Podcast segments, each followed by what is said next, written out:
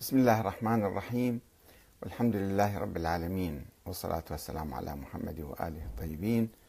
ثم السلام عليكم أيها الأخوة الكرام ورحمة الله وبركاته. الأخ أحمد العادلي علق على موضوع يوم أمس حول حول تقليد العلماء وحرمة اتباع العلماء اتباعا أعمى أو تقليدهم تقليدا أعمى، وطرح في مقابل ذلك، في مقابل تقليد العلماء، اتباع القرآن الكريم الذي يجمعنا. أما العلماء فهم قد لا يكونون علماء أصلا، وقد يفرقون بين الأمة.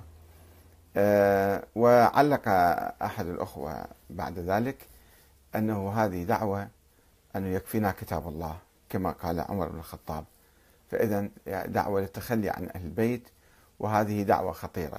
سنعرض رسالة الأخ في البداية، الأخ أحمد العادلي، وأيضا نعلق بعض التعليق على أنه كيف يمكن أن نتمسك بالقرآن وأين موقع أهل البيت من القرآن.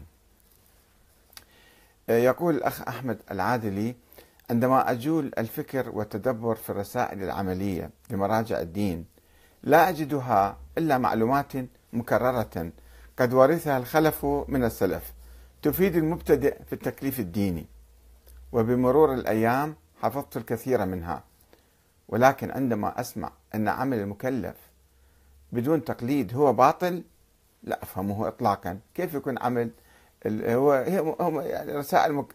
مسائل مكررة ما فيها شيء جديد، فلماذا يصبح عمل المكلف باطل؟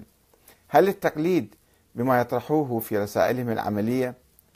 فهذا لا بأس به، لأنه تلخيص لمسائل العبادات والمعاملات، وهذا التلخيص ساهم فيه عدة أجيال من رجال الدين. السؤال هنا: ما الذي أضافوه أو أضافه رجال الدين المعاصرون؟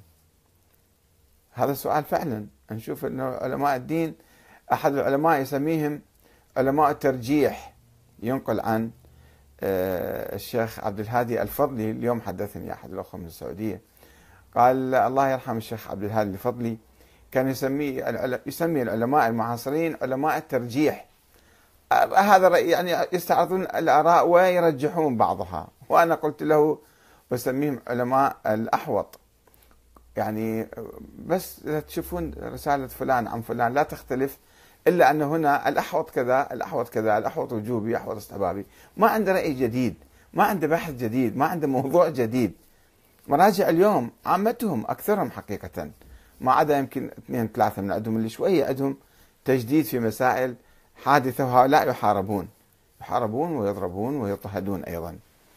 فإن الأمة، يقول الأخ أحمد العادلي، يقول إن الأمة بحاجة إلى التفكر في هذا الأمر مليا، وإيجاد الحلول لمشاكل الأمة المستعصية في السياسة والاقتصاد والاجتماع.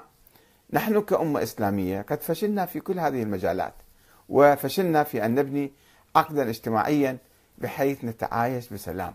في الحقيقة هو هذا أهم موضوع الآن يهم الأمة الإسلامية: التفرقة الطائفية، الثقافة الطائفية الموروثة. وشفتوا الأخ هذا غياث مهدي أيضا، هذا يعبر عن شريحة بالمجتمع، كيف يكفر الناس: وإذا أنت ما آمنت بالإمام المهدي كفرت بالله تعالى، خرجت من الإسلام. وهذا مو فقط الأخ مهدي يقوله، حتى صادق الشيرازي عنده كتاب يقول فيه يكفر من لا يؤمن بوجود المهدي.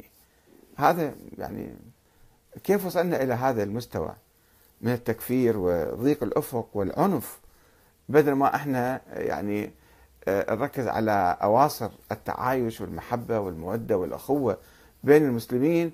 شوفونا رجعنا إلى التزمت في قضايا جزئية ونتحارب عليها بعدين، لأن اليوم واحد يكفر الثاني، بكرة واحد يشيل السيف على الآخر.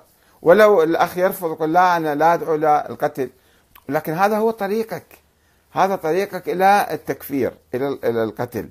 وداعش في البداية كانت مجرد دعوة للخلافة، ثم عندما طبقت نظريتها قامت تقتل الناس يمينا وشمالا، أي واحد يقف في طريقها رأسا تبيده وتقتله. وهذا الشيء إذا نمى هذا الفكر السلفي الشيعي فراح يخلق لنا داعش ثاني في المستقبل حقيقة. يواصل الأخ أحمد العادلي يقول: وفي القرآن من الأحكام والحقائق والتشريعات ما فيه داء دوائنا أو داء وداء دوائنا وتعليل علتنا، وإن أم مشاكلنا هي بهجره، تتمثل بهجر القرآن يعني. فهذه دعوة للأمة بجعل القرآن أمامها وتقليده، فهذا هو الحل، ولا نتذرع بالصعوبة والاختلاف في تفسيره وفهمه، فإن هناك الكثير من العلماء والمفكرين في القرآن الذين يدعون الناس جهارا وإسرارا ولا من مجيب. فأدعو الأخ أحمد الكاتب والآخرين المؤمنين بهذا الحل بالتوحد والتكامل حتى يبارك الله بعملنا جميعا، وأنا مستعد للتعامل مع الأخ الكاتب من أجل تحقيق هذا الهدف النبيل، والله الهادي. شكرا أخ أحمد العادلي. الأخ الباحث صادق يقول له: أحسنت، أكيد كلام الله هو المرجع ولا غيره.